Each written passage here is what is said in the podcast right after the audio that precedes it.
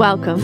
I'm Harmony Slater, your host of the Finding Harmony podcast. Over the past 20 years, I've taught thousands of yoga teachers and students to explore the intersection between ancient wisdom and modern everyday life, using mind body practices to heal, awaken, and manifest their dreams from the inside out. This podcast is a sanctuary for those feeling overwhelmed by life's challenges. Are you ready to jump in and discover how these challenges aren't actually in the way, but are the way to finding harmony? Let's invite the magic back in. Hi, welcome to the Finding Harmony podcast. I'm so happy you're here today. I'm your host, Harmony. And today we are going down under to the other side of the world to speak to our dear friend and old friend, Dan Fanthorpe. He is an osteopath, and we're talking today about injuries.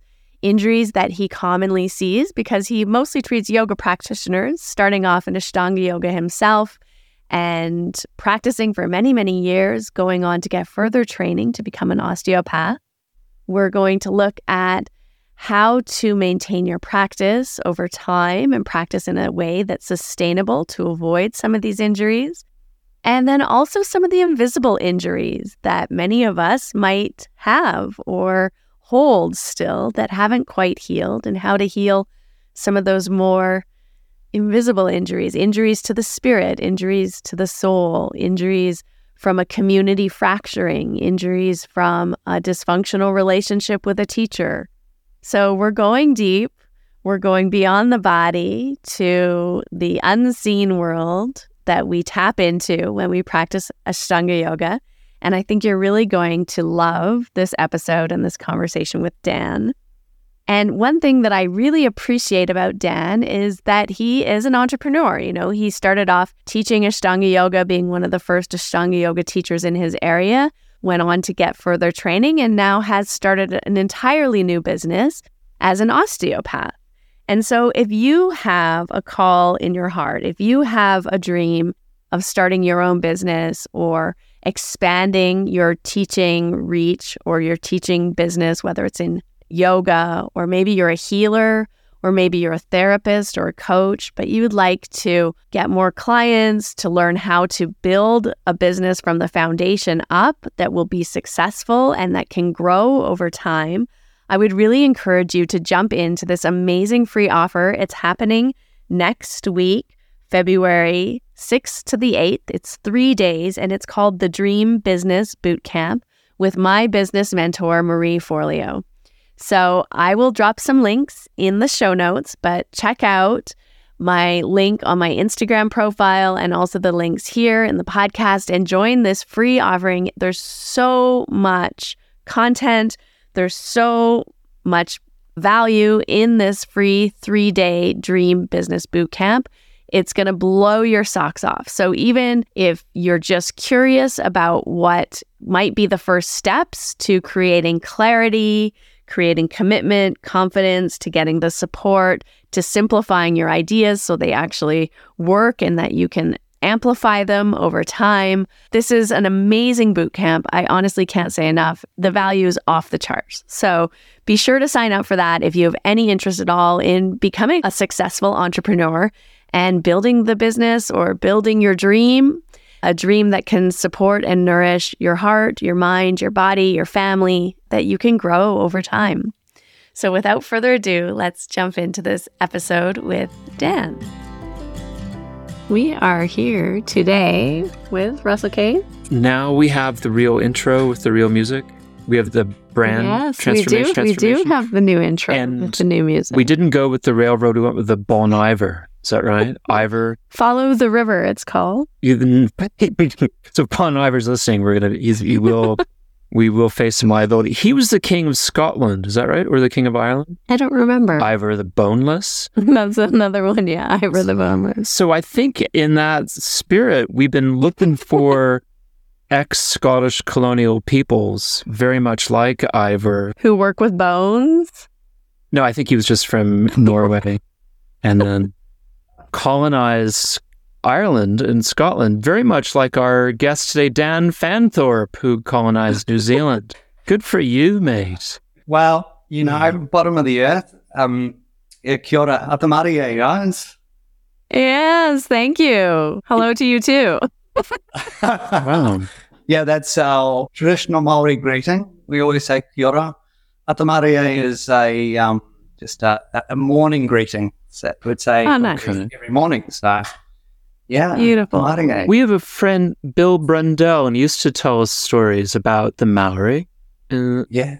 Oh, Bill, you look, Bill's a classic guy. I, I actually tried to catch up with him when he moved back to NZ. Yeah.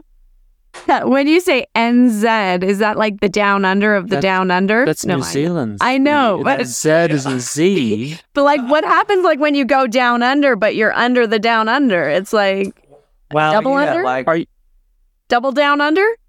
I don't know, like This- um, well, Aussies will claim that probably at the bottom of the earth, but no, we we just that a little bit further away from them, so we must be better. So, well, you're definitely more under you're than the down under. you're closer to the South Pole, right? That's why it's colder. it's it's Yeah. colder, and yeah, look, it's pretty cold, especially down in South, like Stewart Island, which is like the most southern point. It's pretty frigid down there. Meat Loaf did a concert once down in Invercargill, and they consider it to be the asshole of the world. Rest in peace, Meat Loaf.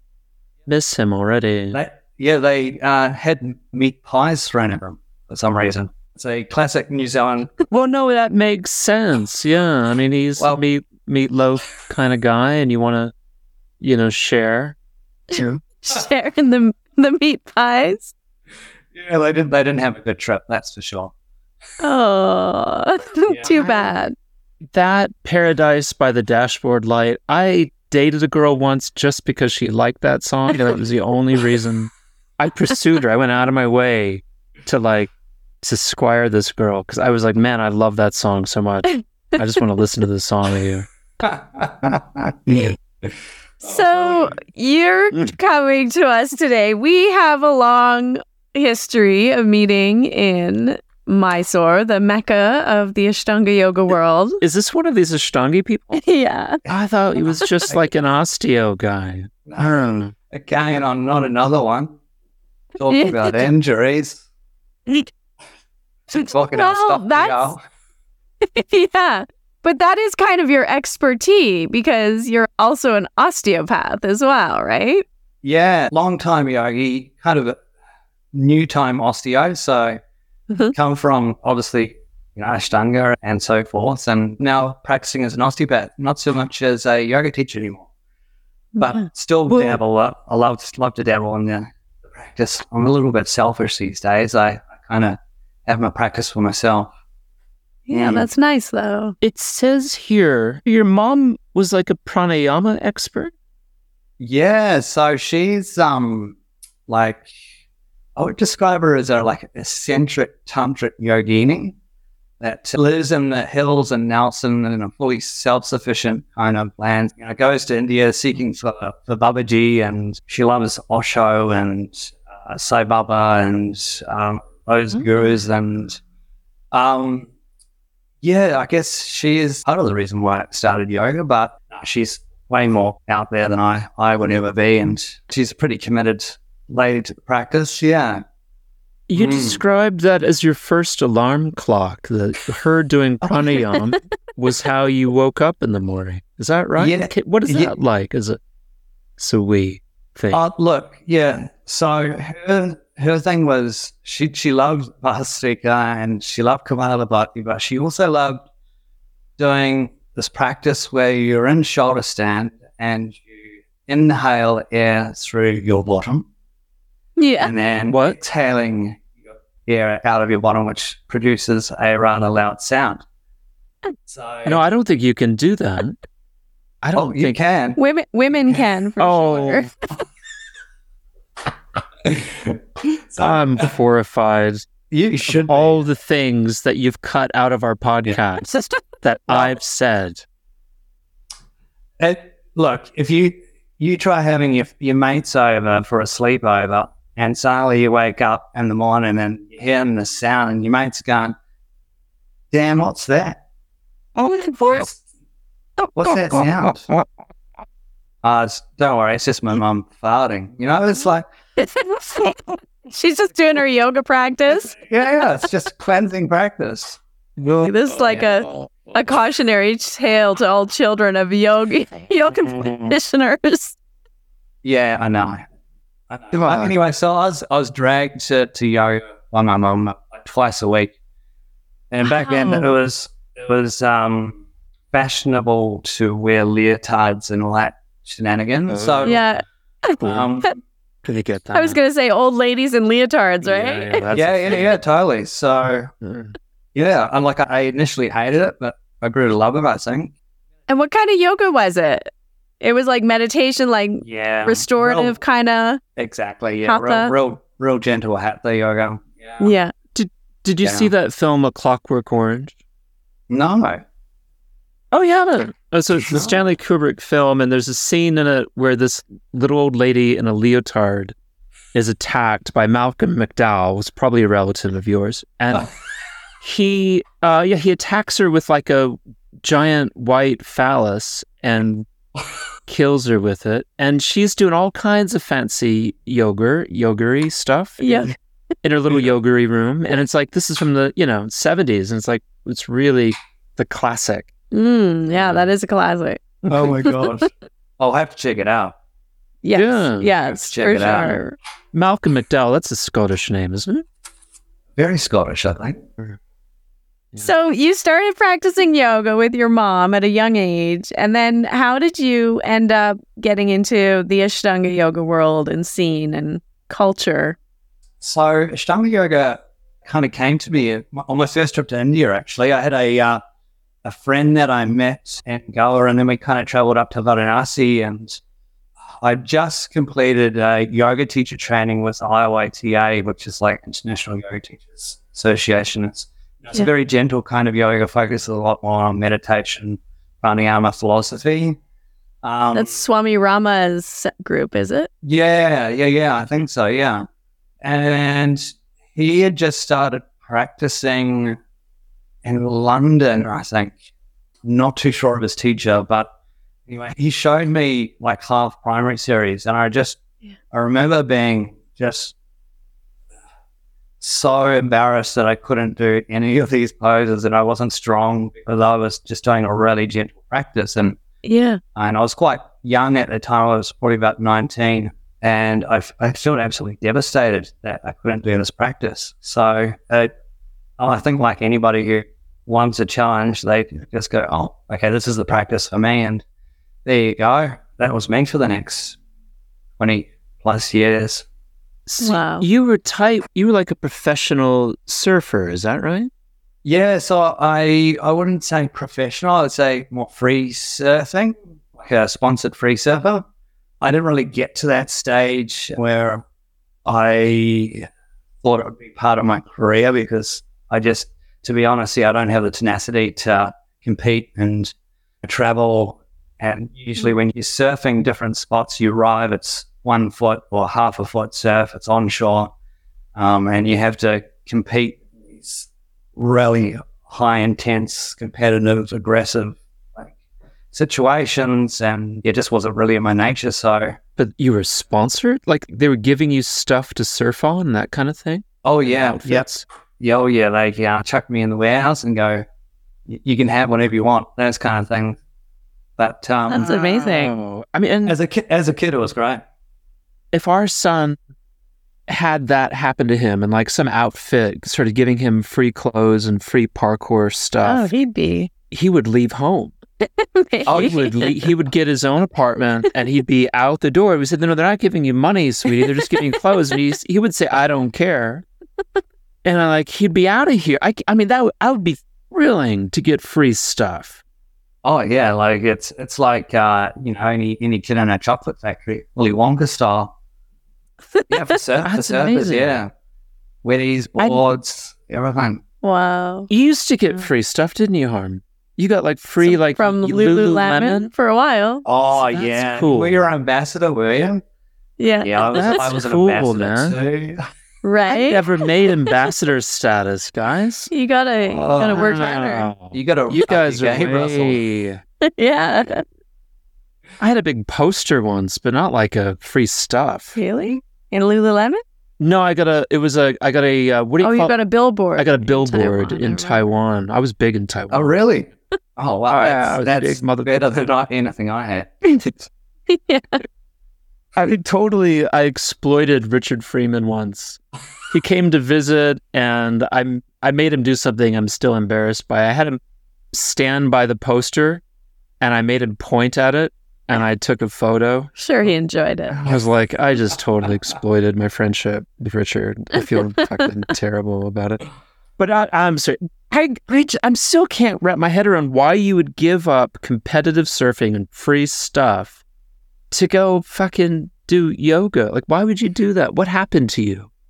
Uh, look, I, I don't know. I, I, maybe it's karma. Um, maybe it's due to my mom uh, living multiple lives of, of yoga, or Yeah. um, yeah, I don't know. Uh, you know how you, you different personalities set different locations. Um, Mhm. Mm-hmm. For, for me, I think think yoga was that location. Kind of what I was trying to get to is that you described a kind of metaphysical um, experience that seemed to change you, and I was trying to get get you to to dig into that. Yeah, yeah, yeah. Mm. Um, oh, so look, schooling for me was quite difficult. Um, my parents kind of had a sudden breakup when I was kind of 14, 15. So yeah, I kind of said, fuck it to school. I'm just going to go surfing for a couple of years. I, I actually lived in a teepee for a couple of years. I strapped it to my van and just traveled around um, NZ for a couple of years. Oh. Um, and during that time, I met a like a baba. He was a Kriya yogi, and I got initiated into this meditation technique that basically just blew my mind. It was just like related to like a DMT experience. If you've ever had a DMT experience, Really? Oh yeah, like fully like out there. What I could kind of always relate to like a Shaktipat or something that Yeah. was so influential into into my practice that I was like, wow, what is this? And uh, that's kind of set that that that uh, precedent for inquiry um, into my inner self and what I believe to be real and not real, and um, you know the whole separation of um, you know duality from non-duality, yeah, consciousness from matter. Um, so I guess that was my kind of spiritual awakening, and that I met that guy when I was seventeen. So Wow.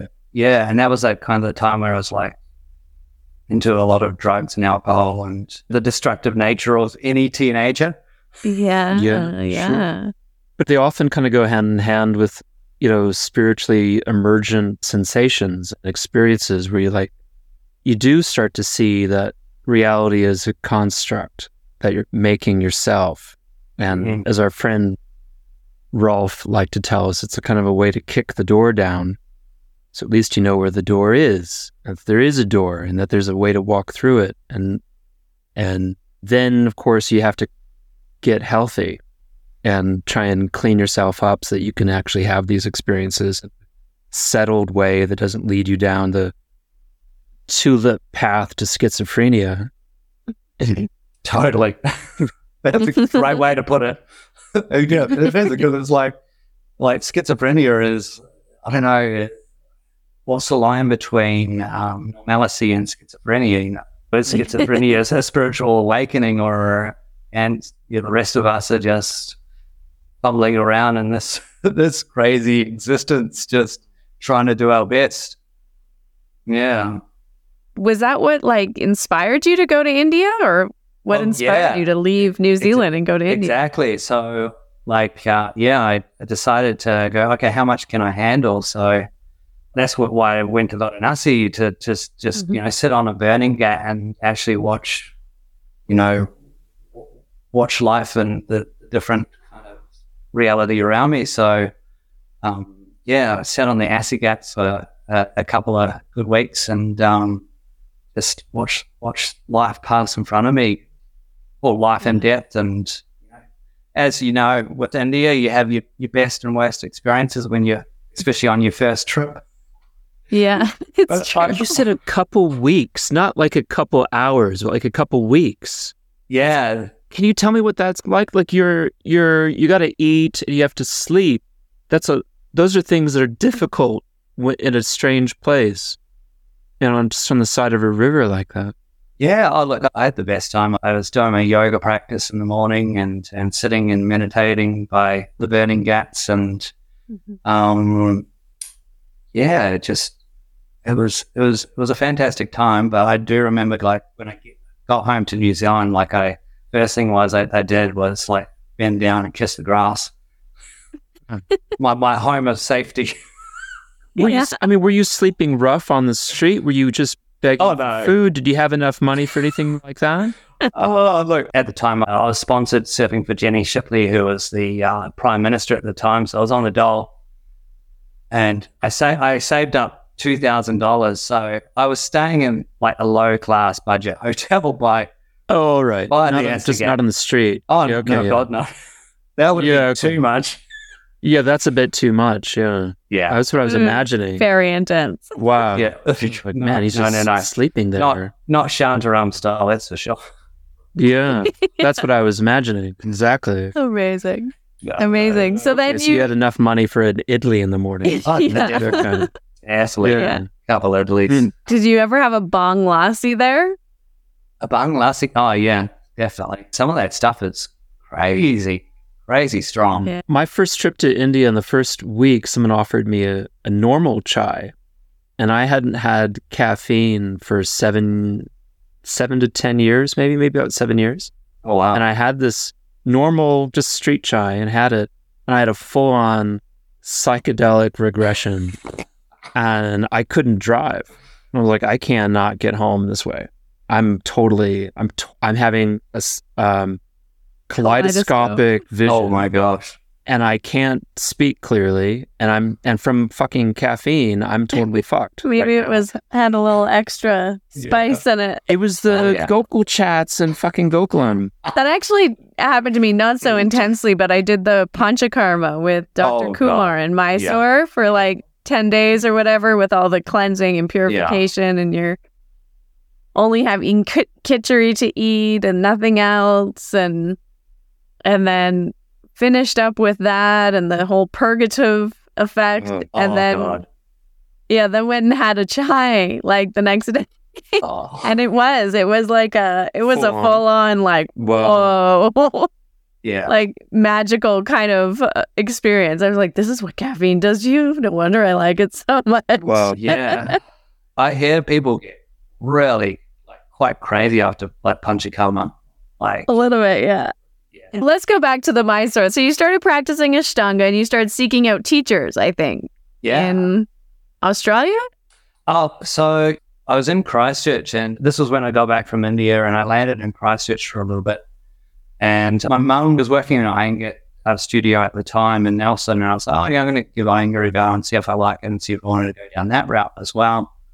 Mhm. And so I met Wendy, and she was brutal. She was a big lady, uh, had a bung hip, so she was limping around the, the room, yelling at us with a stick, and it was like a real uh, breakdown of the ego. Hey, I'm going to force you to look at yourself by me yelling at you and hitting you with my stick, which, as a, as a young kid, I loved because I loved that sense that I was not in control. Yeah. and just do it for me, and Yeah. I, I, I loved that. Um, but it wasn't until I kind of moved to Australia in 2003 where I met like Matt Sweeney and Louisa Sayers.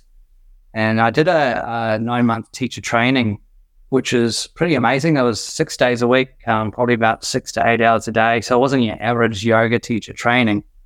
And we had an amazing tantric teacher there, Clive Sheridan. It was fabulous.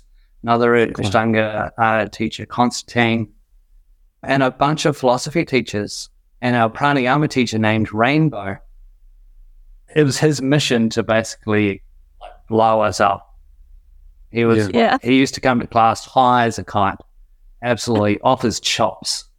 And we would be doing these crazy pranayama routines and we'd all walk out just going, oh, What like, just off out, happened to off out. Yeah, like totally off our heads. Yeah. Hyper oxygenated. Yeah. So it was, it was, and but after that, 2004, I moved to Sydney, and that's when I started to work with Eileen Hall and with Mark Roberts um, uh, and a bunch of the other guys. I just got there, I think, before Peter Sanson left and Matthew Sweeney left. So Yeah.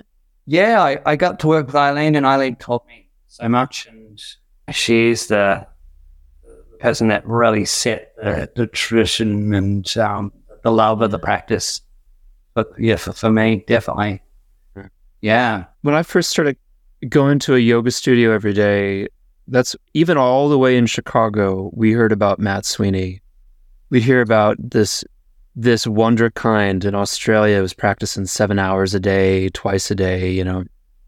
You know, and I was like, Mm. this guy, that's what I wanted. I wanted that. I'm like, yeah, I want to be that guy. I want people to fucking talk about me on the other side of the planet, you know? well, you know, he's, he's got all those posters that are so famous.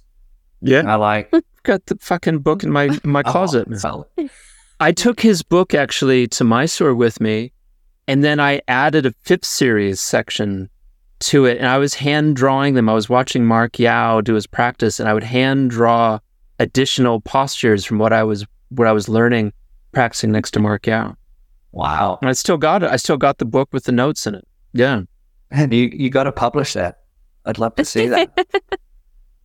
I would know. totally love to see Oh, that. very- It's only I only got about like a third through fifth before he uh, went insane. Uh, he quit. quit. of. I guess you could see the way you Yeah. could say it. No. And another thing you said that I wanted to to pick up on, which is really cool, was Ish- of your Iyengar teacher, uh, Sergeant Wendy, had a bad hip, and I I'd heard this somewhere years ago.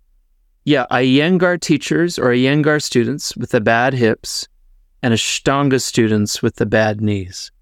Like that's. Mhm. Have you heard about? Have you heard that sort of thing before? Oh, you look definitely, and I guess this is the one big thing that, um, like when you compare the like Iyengar yogis in the eighties compared to the nineties, compared to the two thousands, Mhm. and and on, there's like you know the way that Trikonasana was taught in the eighties in comparison to the nineties, in comparison to the two thousands, is very different. So. A lot of the Mm. stuff that's carried on through, like even our lineage, like squared hips, um, Yeah. in those asymmetrical positions like Trikonasana, Ardhavanasana, completely um, kind of out of date. You still hear the teachers cue certain things or alignment cues, but they're totally teaching them completely differently these days. It's, it's interesting. yeah because back in 80s, 90s, Iyengar teachers started to get SIJ problems because they were just keeping the hips really rigid and open.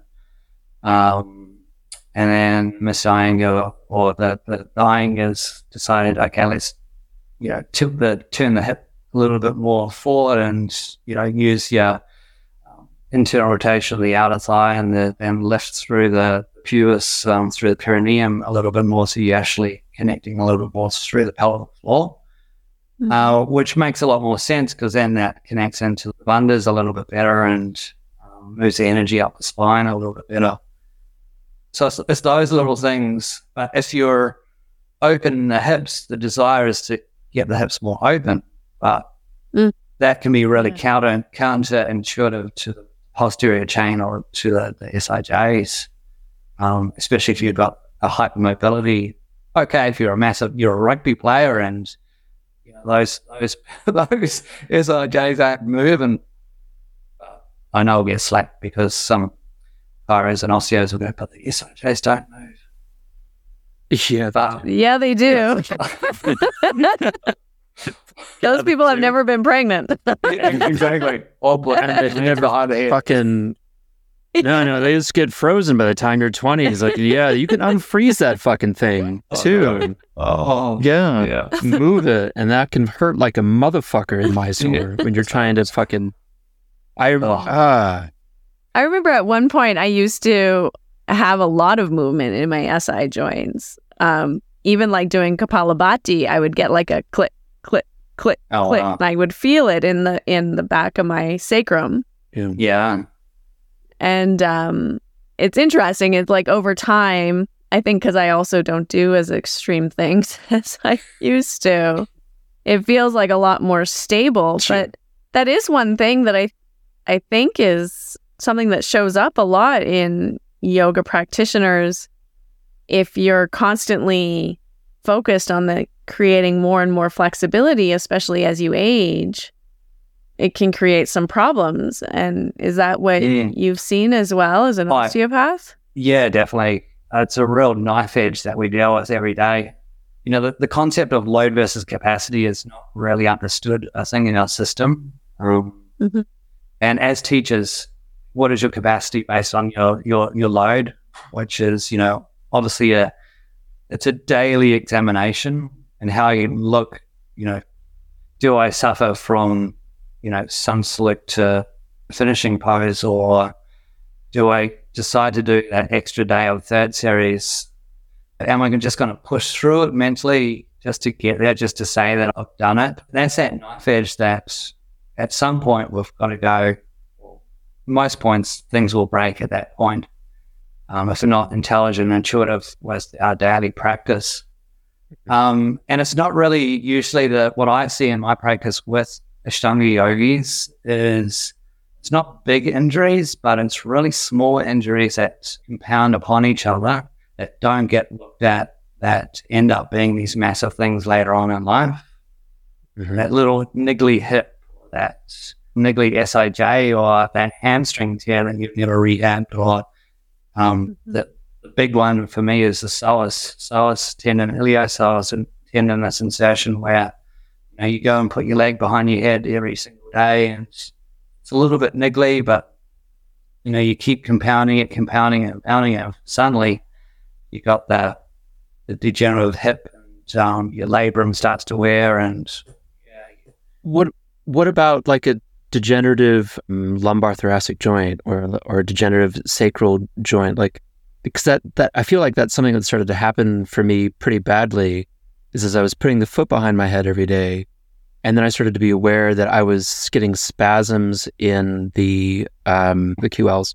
yeah, like um, Um, QL QLs are a, a stabilizer, um, especially if you go from flexion to extension, because Yeah. those quadratus lumborum is like a Right.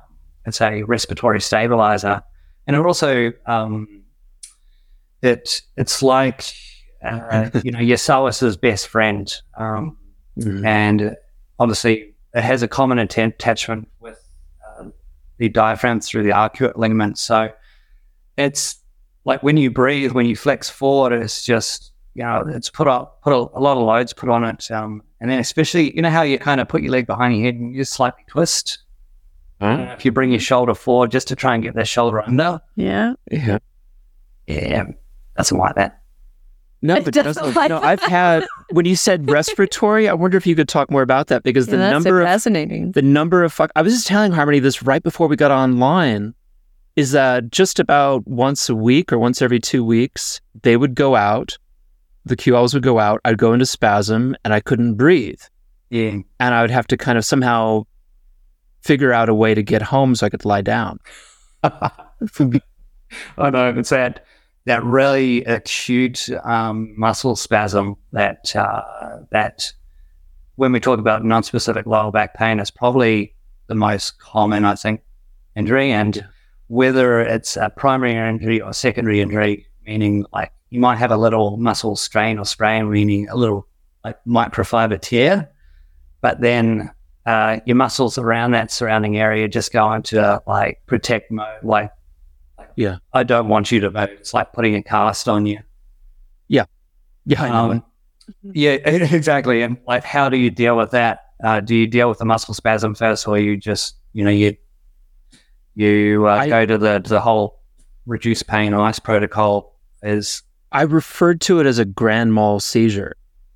And it was like I would say to myself, Oh, I'm having a grand mal muscle contraction. And and people would struggle to kind of understand what I mean, but like I can't breathe, I can't move, I can't stand up or lie down. This is what's happening. And in my yoga practice, it was about twice a month.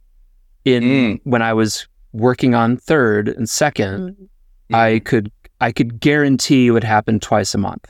Yeah. Yeah. Oh, look, if, if, if it affects your breathing, you know that, you know, the muscles, even it's slightly attached to that respiratory diaphragm. And it also can be, I think, on the pelvic diaphragm too, but it's mainly, yeah, if it hurts to breathe, you know, it's, it's, you're going to have pretty acute muscle spasm. Yeah. Yeah. Mm. But it's painful, man. Yeah. It's painful. and it led to all sorts of drug abuse. And I wondered if it maybe it stemmed from like the way that I was rounding my lower spine and then maybe creating now I now I've had it all x-rayed and MRI'd and I know I'm riddled with osteoarthritis. And I'm wondering if if the rounding maybe improperly led to this whole condition, which I now Well, you also have bone spurs as well, which and yeah, can create that inflammation or irritation of the muscles, I think, right? Exactly. And I think like coming back to that load versus capacity is which joints do you load? If Mm. we talk about like Wolff's law, like bone will develop based on the pressure or load applied to it. Uh, so if you load certain segments, of, of course you're going to get extra bone growth. If you, if, if, unfortunately, but then you know there's a, always going to be a genetic disposition towards bony growths and spurs, but but then again, if you stick hundred people in a X-ray machine, fifty people have pain and fifty people don't have pain. Uh, they're all going to have some form of degeneration. Uh, it's just, Well- I think uh, a lot of the time as yogis, we're just so hypersensitive. Like we've got these Mhm. fine-tuned machines that are so receptive to input that um, any slightest degree of pain or uh, pain sensitivity or feedback that we're getting is like amplified. Mhm. Yeah, so the the the the the paradox here for me is that I'm I'm like two or three years into severely cutting back my practice Mhm.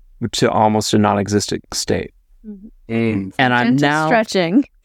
sorry. Gentle stretching. Gentle stretching is what I do. Very gentle stretching, and I'm having the least pain I've had since I was a mid-teenager, since I was 15, 16. That's when the real pain in my body started, and that's when I started doing yoga. And then I was in pain, really massive pain the entire time. yeah, Off and on. Every grand mal Every day? seizures, every fucking, you know, Every like- couple of weeks, you said. and every couple of weeks, yeah. And then now, um, I feel great. yeah. There's something to say about having like functional strength and functional mobility yeah. um, and what wo- works for you. Like, and I'm the same, Russell. Like, I don't do certain poses now. 'cause I, I know it's not going to contribute to my future, my future body. So, what's the point? Mhm. Like, Hmm. I, I love the practice. Nothing changes with that philosophy and the understanding, but that sensibility just comes into mind. And as an osteopath, you know, if I teach students now, like, suddenly I'm like analyzing their genetic dis- disposition. How much elastin do you actually have with your type one, type two collagen? Are you are you on the hypermobile spectrum? Because I'm going to work with you totally different on functional strength versus someone that is coming with, you know, a, a, a stiffer collagen type, and then um, you know, okay, we're going to work on more passive flexibility. Mm. What's I your work measurement tool for that? yeah, how can you tell? Oh, well, you you guys will. It's pretty easy. You just you one, you look at down dog, see if they're hybrids in their elbows. Two, do they collapse their their shoulders forward in low plank? Can they hold themselves in low plank? Do they lock their knees back? Yeah, yeah. Wow, Those visually. general Mhm. visually, it is like so easy to tell whether you're on that mobile spectrum. Um, I thought you were like just taking a syringe into their bones and pulling it out, I, I wish I wish Testing. doing the mi- we- electron microscope. Wow, just We- looking at them. Yeah, it's pretty like when you when you pick up tissue, even just pulling your skin. You know, if you if you got Yeah. more relaxed in the skin, it's going to be a little bit more mobile. But I don't recommend teachers going in to new students. Pinching their student. Come here, you know, give me your neck. I'm going to pull you. I remember, I can remember every single person who had a, who I felt, who I knew had a fifth series practice or a fourth series practice in their body. As soon as I put my hands on them, Yeah. there was a sense that I was putting my hands into dough. Exactly. Like- yeah. Oh, wow. Yeah. Depth of low vibration. You know, it was just like, this is, this person can do anything. Exactly. And do you know what is the, the worst thing about hypermobile mobile people?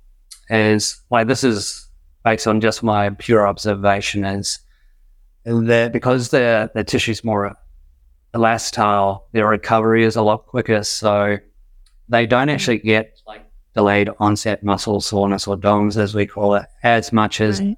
us stiffer kind of people.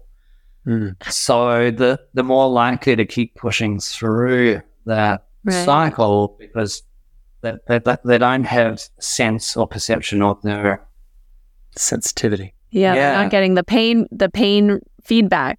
yeah tell that in Mysore in Gokulam that there that that those fourth series practitioners were not needing the recovery that I needed, exactly and- like which is why I was taking the drugs that I was taking. Because I Yeah. was like, I have to compete with this, and I'm not competitive because I I can't practice every day the way that they can. e- exactly and that's I, I'm in your boat Russell like I'm yeah give me drugs just so I can practice Yeah, Yeah, that's not really that healthy, is Oh, it? For like no, yoga. no, no, Is it- no no um, No, but just as just as well you know like Valium was so readily available at chemists. Yeah. every It's true, fucking street corner You, don't can need get a Valium. prescription for it. You don't. You can get oh the amazing drugs you can get just at the street corner. relaxants. Oh my god.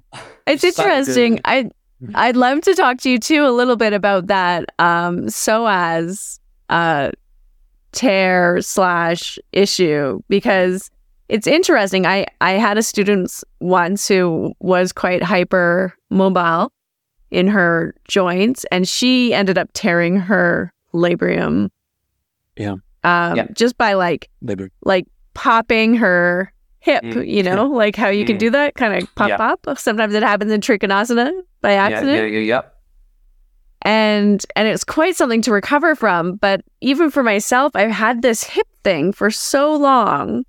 And I went to an osteopathic doctor to get it looked at because whenever I'm inflamed, it flares up so much and it's like a terrible aching. And in my unprofessional opinion, I think it's the psoas.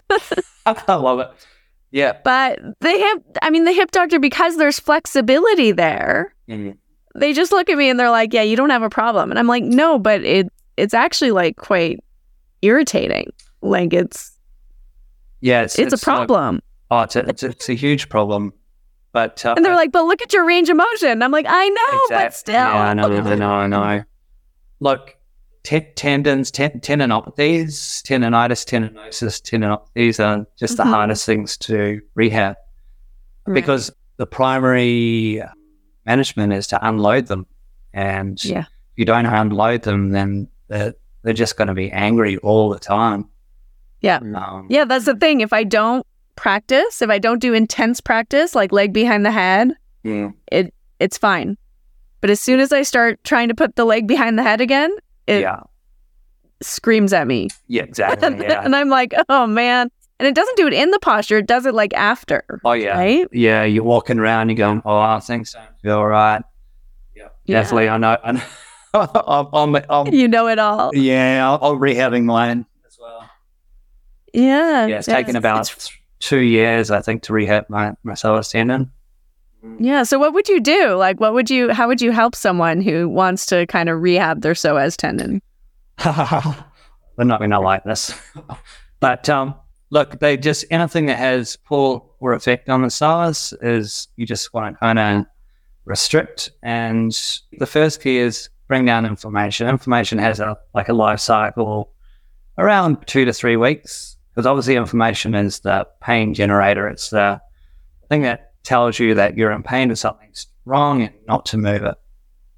If you listen to that and rest, the next thing is we've got to reload it. So we've got to apply pressure to different parts of the tendon or the healthy part of the tendon to to kind of support the bad part. Once that kind of is is in play, it's supporting the bad part of the tendon, then we can start to reload it through sport specific exercise, which means functional strength and conditioning and supporting of like muscles that support that psoas, like uh, like your core through your glutes. And if there is any imbalance in the the hip, pelvic, lower back, that we're working on those muscles just to create an environment of love and support for the psoas. Yeah.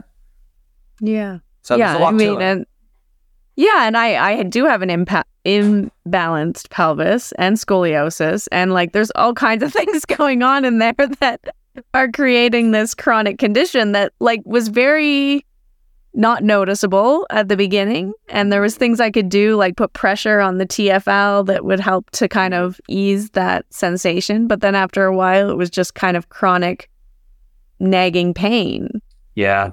Yeah, it's and it's that chronic nagging pain is usually an indicator that you keep aggravating it. Yeah I don't mean to brag, but uh, I may have the worst hamstring injury that anyone's ever had. Have you?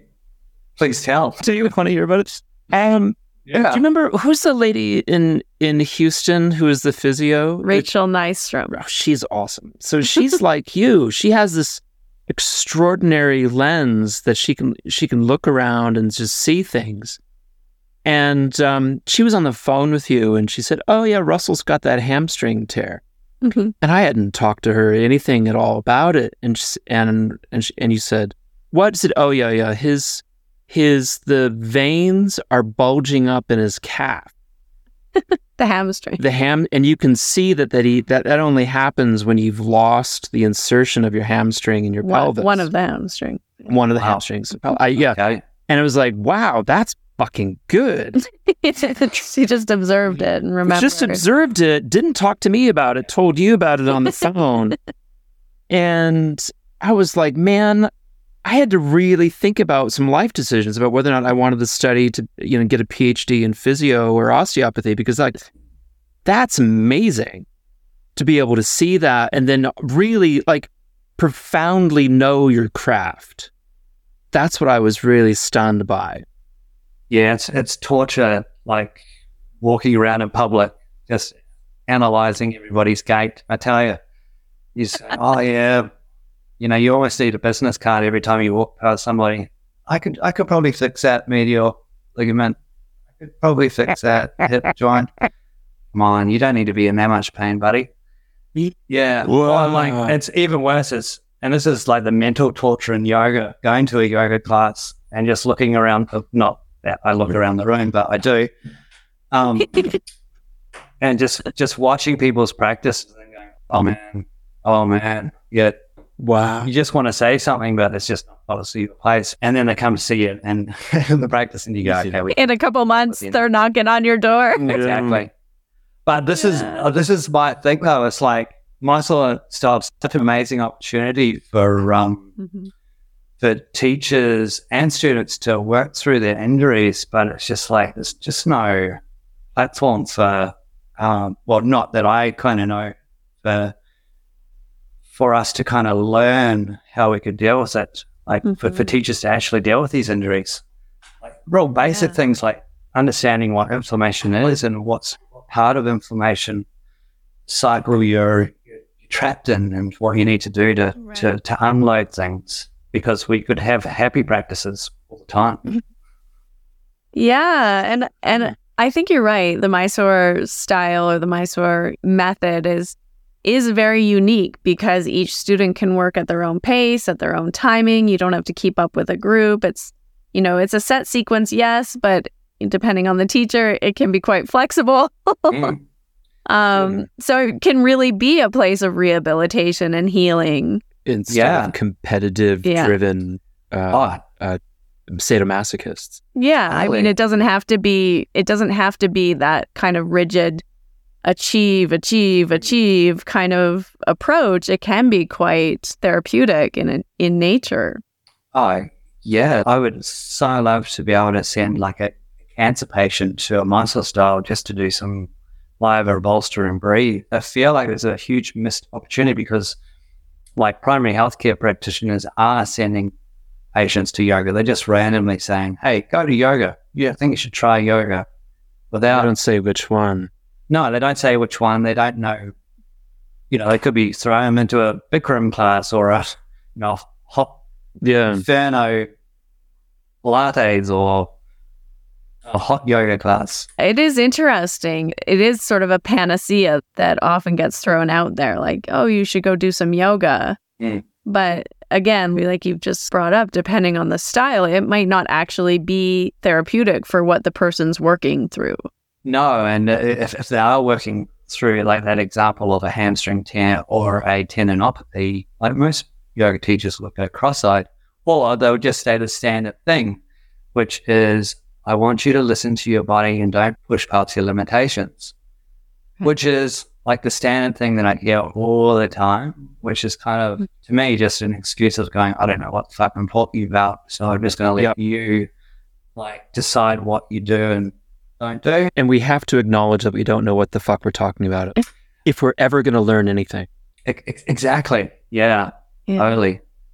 But look, if if we could, and this is my mission at the moment, is just to try and have a platform where yoga teachers can start to understand the real basics, and yoga students can have the right understanding of how to triage themselves. Like Mhm. you know, rather than going on the Doctor Google or the the social media and getting all of these Yeah. random comments of I've got a pain in my back. What do I do? Has anybody had any experience with that? I'm like, hmm yeah, a thousand people have had lower back issues. I think it's, you know, what I've got. yeah. Sounds like what I had in 1973. Yeah. So, what would be your advice? Like, if someone has pain that they suspect might be an injury, and you know, this was also a thing in Mysore because you could get MRIs for very low 50 cost. bucks. So then, like, everyone's mm-hmm. going to get an MRI, which isn't necessarily that helpful either, right? So, what would you recommend? Like, if, if someone's got an injury and it's like, well, like, what is an injury to start with? And, you know, you got to realize, like, for the physical injury, you know, it's something that takes you away from your state of balance or the thing that you cannot no longer do anymore. And that is whether it's just an ache or a pain, uh, that's acute, subacute, or chronic.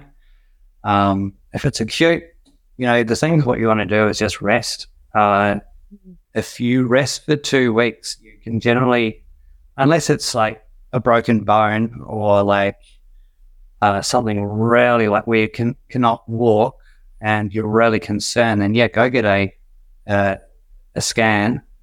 But usually, if it's a say like something that's torn, it usually takes a little while for the scar tissue to kind of build up, and then it comes up on X-ray, unless you, know, you might be able to tell due to bruising or inflammation what type of like tear it could be if it was a muscle or a ligament tendon.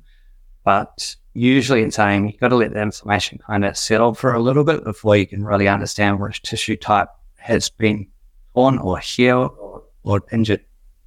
right. If it's like subacute or chronic, like say your hip tendon or your your lower back pain that's just not going away, there's a whole other set of uh, protocols that you can kind of do, and that's like go and like obviously go and see somebody that physio, osteo, chiro. Um, obviously, your GP is can be your first port of call if you're in so much pain. I know a lot of people don't trust the medical system, and I feel they're not utilizing the medical system maybe because they haven't found the right GP or they mm-hmm. don't have a local GP in the area that understands yoga. I had heard once like a yoga student bringing in like the whole, you know, primary and second sequence, you know, to their doctor or their specialist that they were working with and and they're like, "So, can I do like these?" like pointing out the postures. Yeah, no, don't do that. Doctor's Well, like, "I do don't know. of those." Can you?" yeah, exactly. Like totally, totally, totally. Uh, exactly. No, don't go to unless you know your, your practitioner knows knows the Ashtanga yoga. Like they're just going to look at you and go, "What? Are you a bloody idiot? Like, why are you doing that to your body?" Some form of movement therapist is going to be way better to go to Mm. uh, as your Mm. first first port of call, and preferably someone that actually knows a little bit about yoga uh, and different articulations and possible mechanisms of injury. But also, you know, when and this is what I I wanted to ask you guys actually, you know, your thoughts on adjustments and what is your perception of putting somebody into a position is it safe? Is it It's not safe. But what I stress to people who want to adjust and and harmony, I, th- I think agree, is that you, you there has to be consent, and there's consent even with even nonverbal consent where someone's consented to be adjusted, and then you sit down and adjust them, and then you actually have to really, really listen to what their body is telling you, and there has to be consent nonverbally because their mind may be telling them like i want to be adjusted as hard as i fucking can. Their body is telling you something different. And so i feel like listening to vibration and listening to that you know is is this a safe situation or not? Because if they are wide open and hypermobile then that's incredibly dangerous. And if they're stiff that can often be really you know much safer because you know where the limit is. Mm. But you can also, I mean, you can also push past those limits and a bit and injure people too, even when they are stiff through physical adjustments. Um, I mean, I I love physical adjustments when they're done well. Mm. Mm. So personally, I'm like I love them and I find them so helpful and beneficial. Although I almost never practice with someone who's actually adjusting anymore. Exactly. exactly. But I remember what it was like. And yeah, I think there's something too. I mean, I also really believe in the healing properties of touch and that touch can be incredibly healing on multiple levels and that as Mhm. humans we're meant to be touched.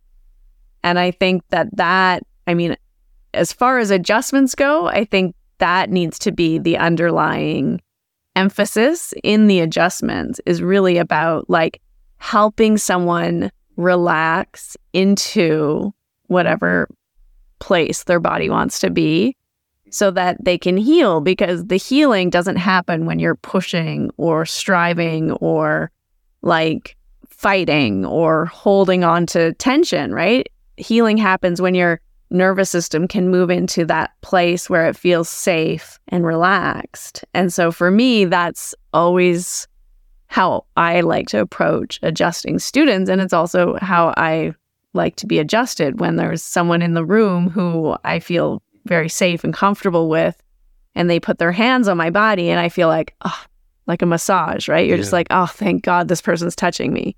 but also thank god this person's hands are knowledgeable Yeah, you can feel that. you can feel that. So I think there's, yeah. I mean, unfortunately, maybe there's some mistakes that get made on the way to having that kind of intelligence in your hand. or you, you gotta learn Exactly. like the, those subtle adjustments are beautiful, like what you're talking about. Mhm. Whereas those bigger adjustments are, we all know the bigger adjustments and with the key poses. But what, um, but actually, with what you just said, Harmony, I, I really love because obviously, if we look at, say, like mental, spiritual injuries, physical touch is so, so important. And So important. you know, because as as teachers, we're psychologists, we're every everything everybody. You know, we're, Yeah. Mhm. yeah. But when we look at say mental injuries, and I- I'd love to get your thoughts on mental spiritual injuries, especially within within our system, um, and how you guys deal with them, and whether you've seen them like increase since you know uh, with the whole thing with Guruji and and uh, the Me Too movement and Like mm-hmm. I lost a lot of trust in the system. And that's one of the reasons why I mm. became an osteopath. It's suddenly the, the whole theory, the philosophy didn't make sense anymore. Yeah. And I found a huge mental struggle to, to practice. Suddenly my teacher So was- did we. We also Exactly. lost faith I- in practice. I think we also had a, a mental, emotional, spiritual injury as well that Yeah. we've been healing. lapse. Exactly. And I just Yeah. don't I just don't think we've really, you know, as a system talked or you know, even Yeah. touched upon it in many ways. Um, I know you've touched upon it in the podcast, but um, you know, as a spiritual injury, imagine how many people out there are just like going, Oh, I, I have just lost a huge part of myself.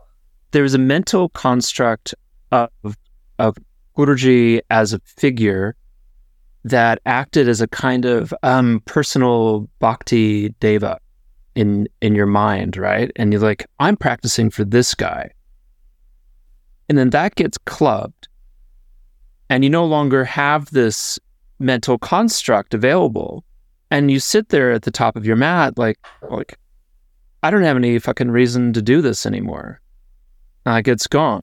And people say, oh, well, no, Sharath's my teacher's like, yeah, yeah, yeah, great. That was not for me, though. And, and so I don't have a reason to practice. I got to figure out a, a reason why I'm doing this now. What is it that I'm doing this for? Because I used to be for that guy.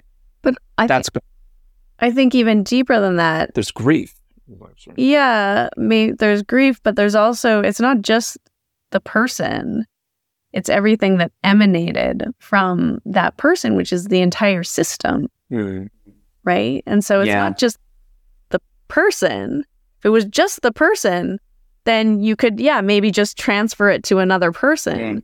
But if your identity, your heart, your mind, your soul is connected to this practice and the teachings that this person was emanating, and the philosophy and the culture and the community, and then that all kind of crumbles into dust, then you're kind of left at that spiritual ground zero which is back to the fundamental question of who am I? Exactly. Maybe that's all our lesson in our practice. Yeah, To- to- and I to- think to look at that and, and Mhm. make those choices. And maybe that's why we're here. totally, totally. I love that you bring this up because I think it's so deep and so profound. And in one way, it's really good because at some point in your life, I think no matter who you're putting up on that pedestal or what you're putting up on that pedestal, you're going to end up at that ground zero. You know, maybe it's on your deathbed, Yeah. but hopefully it happens a little sooner than that because Yeah. because then you have to start to excavate the human experience and like what is real and what matters Yeah. and what is true and who am I you know what am I here to do on this planet you start to ask these really important questions that aren't just what you've been spoon fed from a system or from a guru or from a Yeah. culture or community and and then you get to make some choices within that too right yeah. Definitely. Yeah, definitely um, tearing off the band aid. At the same time, you know, I'm, I'm sitting here in half lotus. I'm using my bandhas. I'm I'm using my my Uddiyana bandha to make sure I'm breathing properly. I'm trying to stay self-regulated, yeah and that's a completely different experience than, say, you know, my cousins are having if they happen to listen to this podcast. They're not sitting and breathing, practicing yoga the same at all, or either the same way. Just to say, it had a real effect on us. It it it Yeah. it was an intervention into our cultural habits of just sitting in a chair or easy chair, easy, you know, and and not using our bandhas, not sitting properly, you know, it had a real positive effect on us. Totally. Mm-hmm. Totally. And that's, I think that's like when you hit that sort of ground zero, that obstacle, that spiritual injury, then, then you're doing that. You're looking at like what remains Mm. and you're asking that question, like, like who am I and, and what's with me still? And yeah, it is like all of these ways that this intense practice has changed your nervous system, has changed the way that you see bodies, has changed the way that you pr- approach life, parenthood, other human beings, right? Yeah. And then you get to build a new foundation or, or a new a new sort of What's here? experience of life. What's here in the rubble that we can make use of? Yeah, but that I think that process it can take a long time, like any injury of healing, right? It's not something Exactly. that you get to just recover from the next day. And I- don't know if it's particularly our generation that feels this internal struggle so mm-hmm. much, maybe because we were in between teachers in a way, right? We kind of Yeah. had Pattabhi Jois as our teacher mm-hmm. and we kind of had Sharath as our teacher. And if you were sort of not someone who who fully like went just like full on into like oh Yeah. out with the old in with the new right Yeah. if you're kind of still stuck in that space i think it affected us in a really real way because also we had a lot of input from senior teachers mm, Yeah. in the Yeah. community so we were really indoctrinated from these senior teachers into this system of yeah. yoga And, and happily so. I was happily indoctrinated. yeah we Oh yeah. yeah, we we absorbed it all like little sponges. Yeah, yeah, give me Yeah. give me more rules. Yeah. Mm. Blind, blind, blindly, yeah. Definitely. the way that I look at my innocence back then, I'm just like, what were you doing? Mhm. But Yeah, yeah, I love, I absolutely love the system. I, yeah. yeah, I think that's right. You know, that the more you love it, the more you just totally give all yourself over to that system. Yeah, the more it bloody hurts when you when it's gone. yeah. But I'm just, you know, with the new kind of generation coming through, I wonder, you know, I just wouldn't like it to happen to them. But it can happen in all kinds of ways too, right? I mean, Yeah. I Yeah. I don't know. I think I think it's it in a way it's helpful. It's a helpful injury to recover from and to start the healing process from because you get to explore new ways of being in the world. Exactly. Yeah.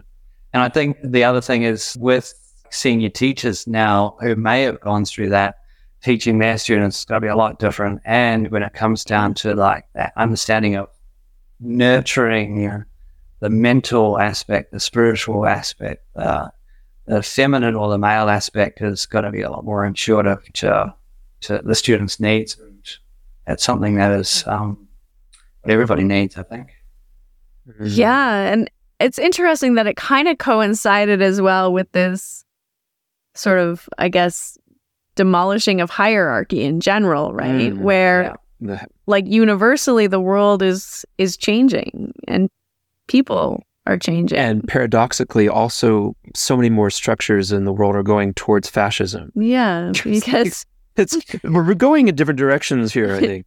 well, there's I mean when anything's uncertain, people, People- look for certainty and so Yeah. that's why there's that tendency, right? To why we went to uh, a cult in the first place because our Yeah. our childhoods were uh, a disaster. Yeah.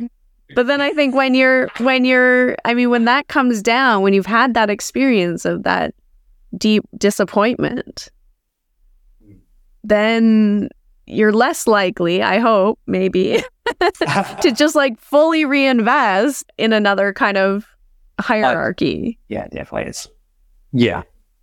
You you are yeah yeah definitely, but also you're. I think I like that saying: experience builds knowledge, knowledge builds wisdom, and it's through that wisdom that, that you carry on. But hopefully, it's that wisdom on the positive side rather than the negative Yeah. side. Yeah. But then you can also, I mean, share, which is like what you're doing too, right? Like Yeah. share this learning. And I think that we're seeing that more in the community, right? Like there's a very different way that I would say the majority of teachers are teaching now than when you were coming up in the system or when we were coming up in the Yes. system, which was quite strict and kind of Oh, yeah. militant. Insane. Yeah, I, I, Yeah.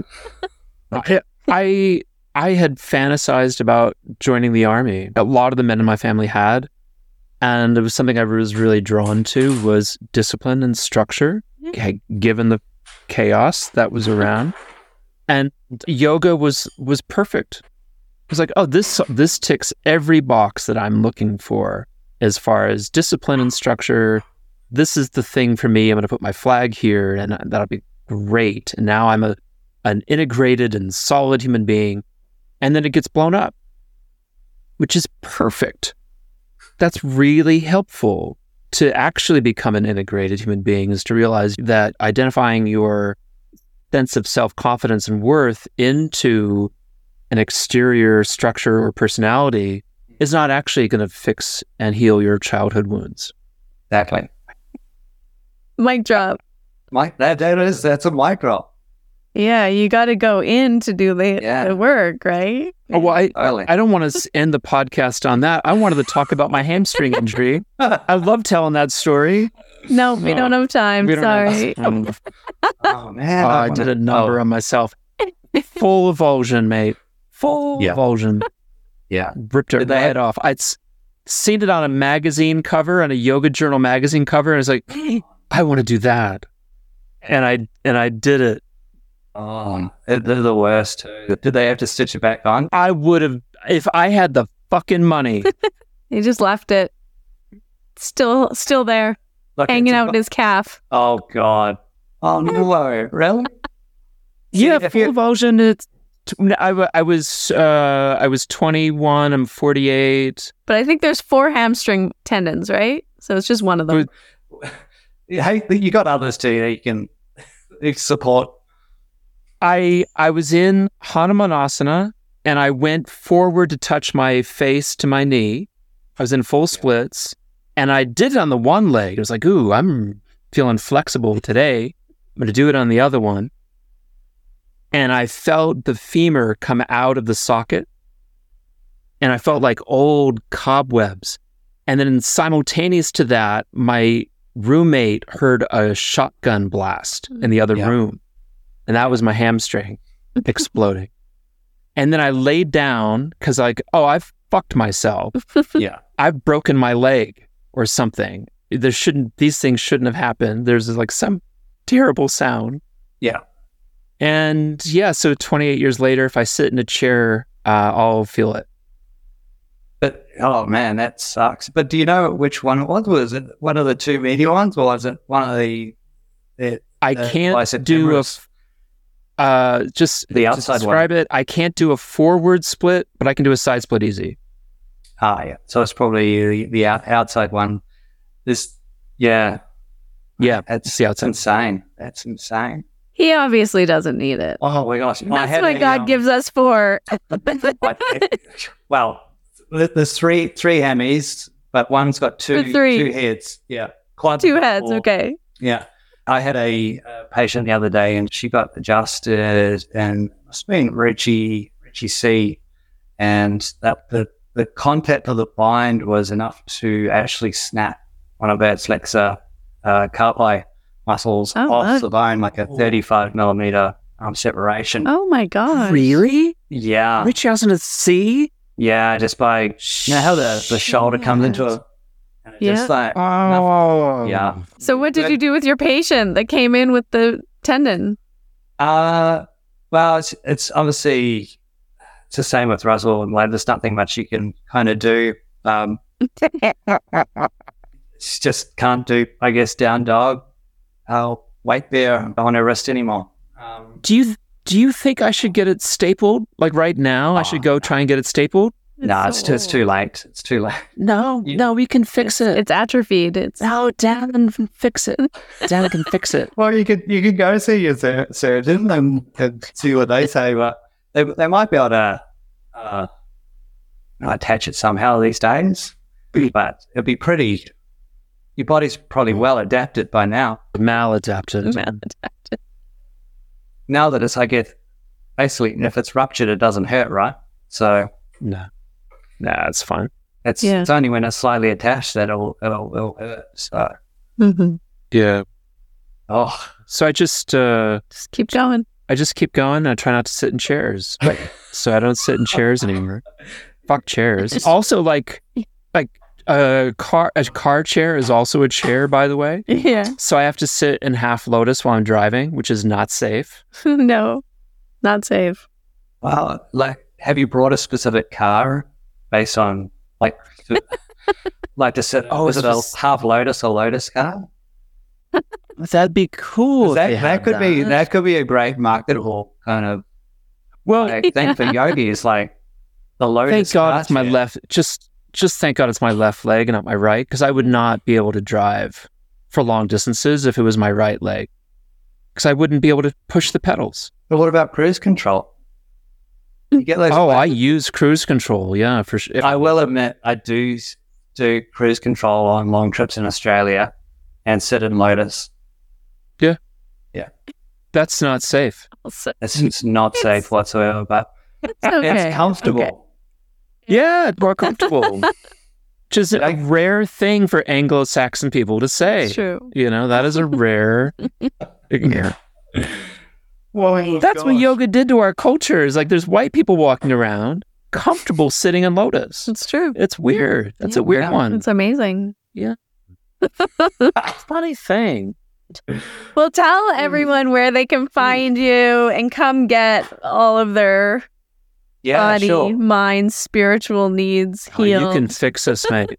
Oh, look. Hey, well, mm. I, I do want to say if, if anybody does have an injury they're working through, they don't know where to go, even if they just want to like contemplate it, they just want to talk through it, just give us a shout out, email. You can reach me through our website, osteofix.com.au, or just through my email, dan.fansel at gmail.com.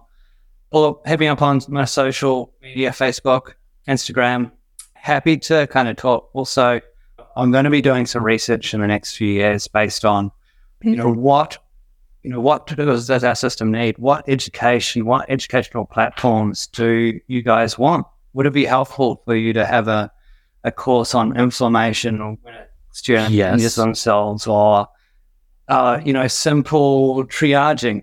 Like, what questions do you ask a student enters your door? But that's a, it's a manual that you could use as a maestro Exactly. teacher.